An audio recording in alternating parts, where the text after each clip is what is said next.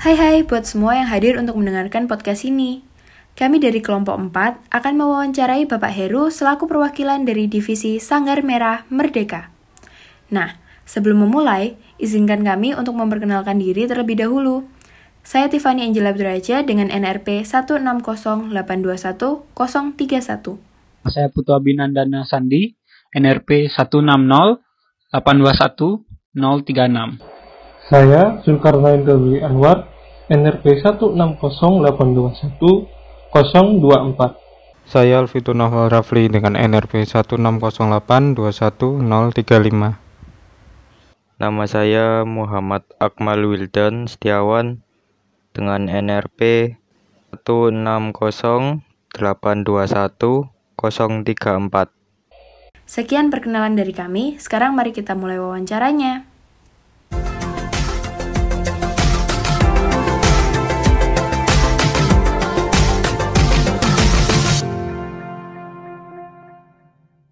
Pertama-tama, terima kasih Pak sudah meluangkan waktunya untuk diwawancari oleh kami. Saya akan langsung aja menanyakan pertanyaannya Pak ya. Jadi motivasi Bapak buat lembaga untuk anak-anak ini bagaimana ya? Kok bisa mendorong Bapak untuk membuat lembaga untuk mengurus anak-anak yang ditinggalin di jalan-jalan itu? Uh, jadi kalau bicara soal sejarah, ya awalnya kami itu dari 2009 eh 299 jadi 9899 pasca krisis moneter. Jadi gejolak krisis moneter itu mengakibatkan banyak hal termasuk uh, kesenjangan sosial perekonomian masyarakat yang mengakibatkan pada eksploitasi anak-anak pada waktu itu. Yang dieksploitasi adalah anak-anak ketika mereka uh, di, diwajibkan atau dipaksa untuk mencari uang di pinggir jalan menjadi pengemis, pengamen dan sebagainya. Kalau di di perundang-undangan hak anak, anak ini kan tidak boleh dieksploitasi. Di satu sisi mereka harusnya mendapatkan hak-hak mereka menurut perundang-undangan hak anak, termasuk mendapat kasih sayang, perlindungan, mendapatkan uh, apa kehidupan yang layak dan sebagainya dan tidak semestinya dieksploitasi sehingga akhirnya terbentuknya perkumpulan yang uh, waktu itu diresmikan menjadi Yayasan Kasih. Lalu kami yang berbadan hukum secara resmi menjadi Yayasan Merah Merdeka itu harus merubah posisi menjadi sanggar karena tidak bisa menjadi dua lembaga yang sama yayasan dalam satu tubuh. Sehingga waktu itu kami uh, akhirnya uh, merubah yang namanya Yayasan Merah Merdeka menjadi Sanggar Merah Merdeka.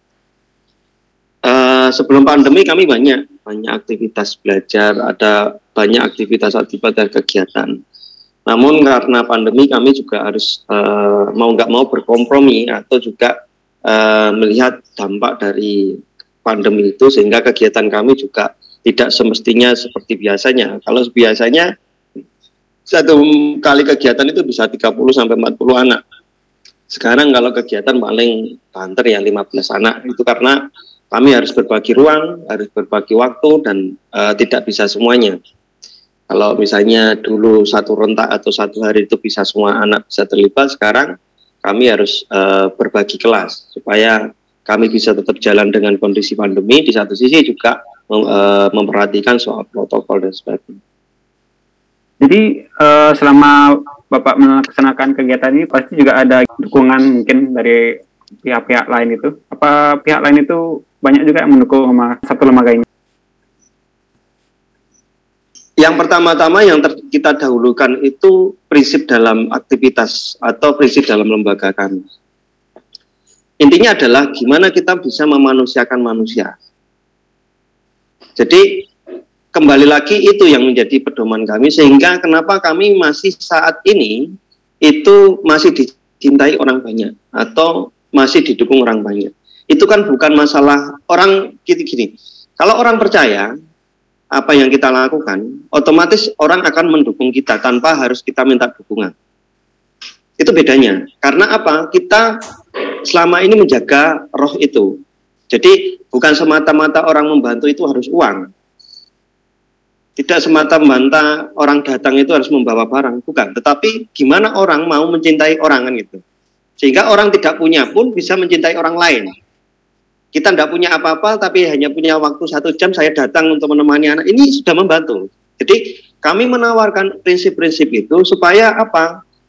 Jangan menjadi alasan untuk membantu orang karena saya tidak punya apa-apa. Jangan me, me, me, apa, eh, menjadikan alasan karena saya tidak punya waktu itu. Tidak, tetapi sebenarnya kewajiban manusia pada pada intinya itu harus bersosial. Mosok kita mau hidup sendiri, kebutuhan kita sendiri kan tidak mungkin. Nah dari hal-hal yang uh, kami selama ini uh, bersama-sama perjuangkan termasuk gimana sih orang bisa punya arti dalam hidup mereka akhirnya mereka menumbuhkan rasa sosial itu dari situ. Oke, jadi uh, saya izin simpulkan jadi bentuk bantuan yang Bapak maksud itu bukan hanya dari kita menyumbangkan atau selain dari bentuk uang. Jadi kita sebagai mahasiswa tuh yang membantu orang-orang yang di sana se segenap hati kita. Dan kita mendapatkan yeah. suatu rasa rasa kayak kita tuh puas setelah membantu mereka oh saya berguna gitu seperti yang bapak bilang yeah. oke okay. iya yeah. adakah pihak yang awalnya menentang kegiatan ini pasti ya uh, pasti ada oh, pasti. karena uh, gini di kalangan uh, di Indonesia lah secara keseluruhan apalagi mayoritas ya, kita bicara soal mayoritas kita ini kan lembaga non muslim atau lembaga uh, orang bilang uh, Kristen gitu kalau di masyarakat yang awam itu tidak bisa membedakan antara Kristen dengan Katolik. Intinya Kristen. Itu kan. Walaupun saya sendiri Muslim, teman-teman saya banyak yang Muslim. Tapi orang tidak melihat itu. Orang melihatnya adalah ini lembaga Katolik, ini lembaga berarti kok isinya Kristenisasi itu ada. Ya selama ini kami nggak nggak harus menentang itu, harus menjelaskan itu tidak. Ya kami cukup sederhana saja. Tanya saja dengan anak-anak yang selama ini belajar dengan kami. Apa yang kami ajarkan, apa yang kami berikan, lalu doa mereka juga semacam apa.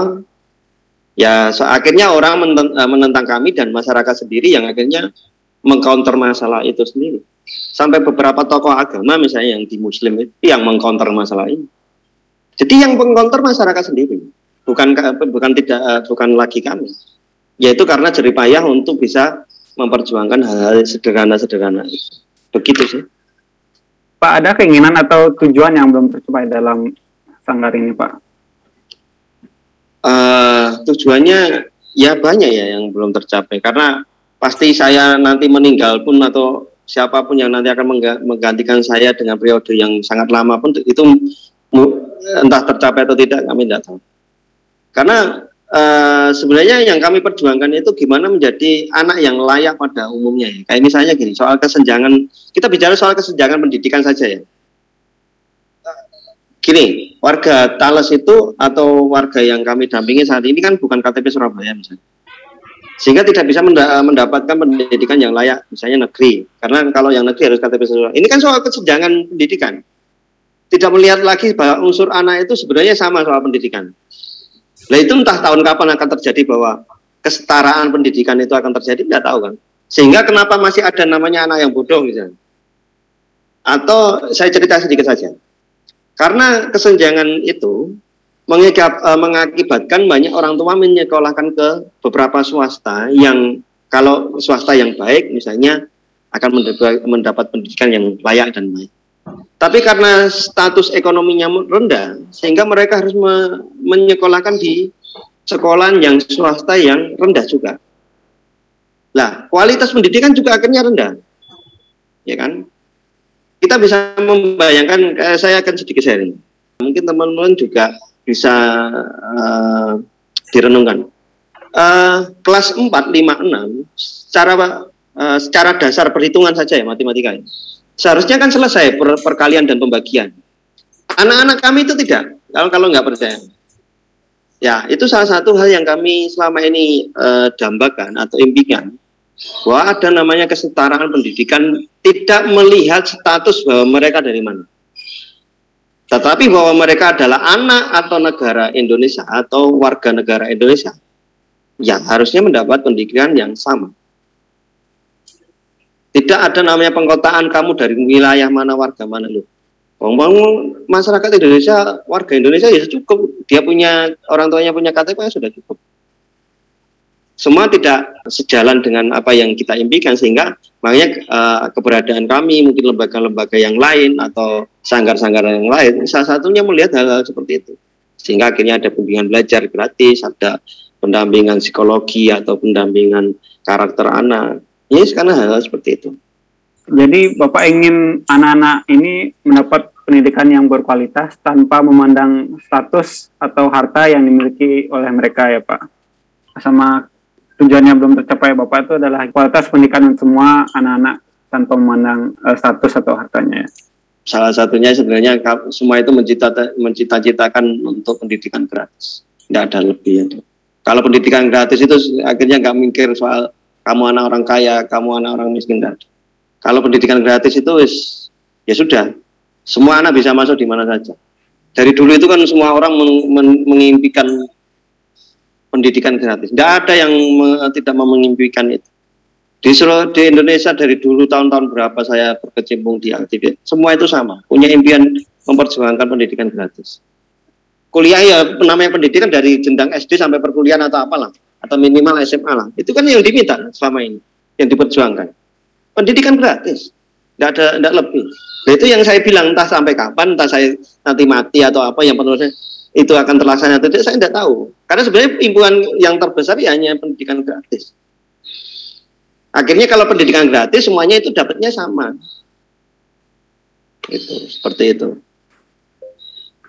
baiklah pak e, karena sudah mencapai pertanyaan terakhir saya ingin ucap terima kasih kepada bapak sudah meluangkan waktu siap terima kasih banyak Cukup sekian podcast yang dapat kami sajikan. Kami ucapkan terima kasih kepada Pak Heru yang telah menyempatkan waktunya untuk kami wawancarai. Apabila ada perkataan dari kami yang kurang berkenan, kami mohon maaf sebesar-besarnya.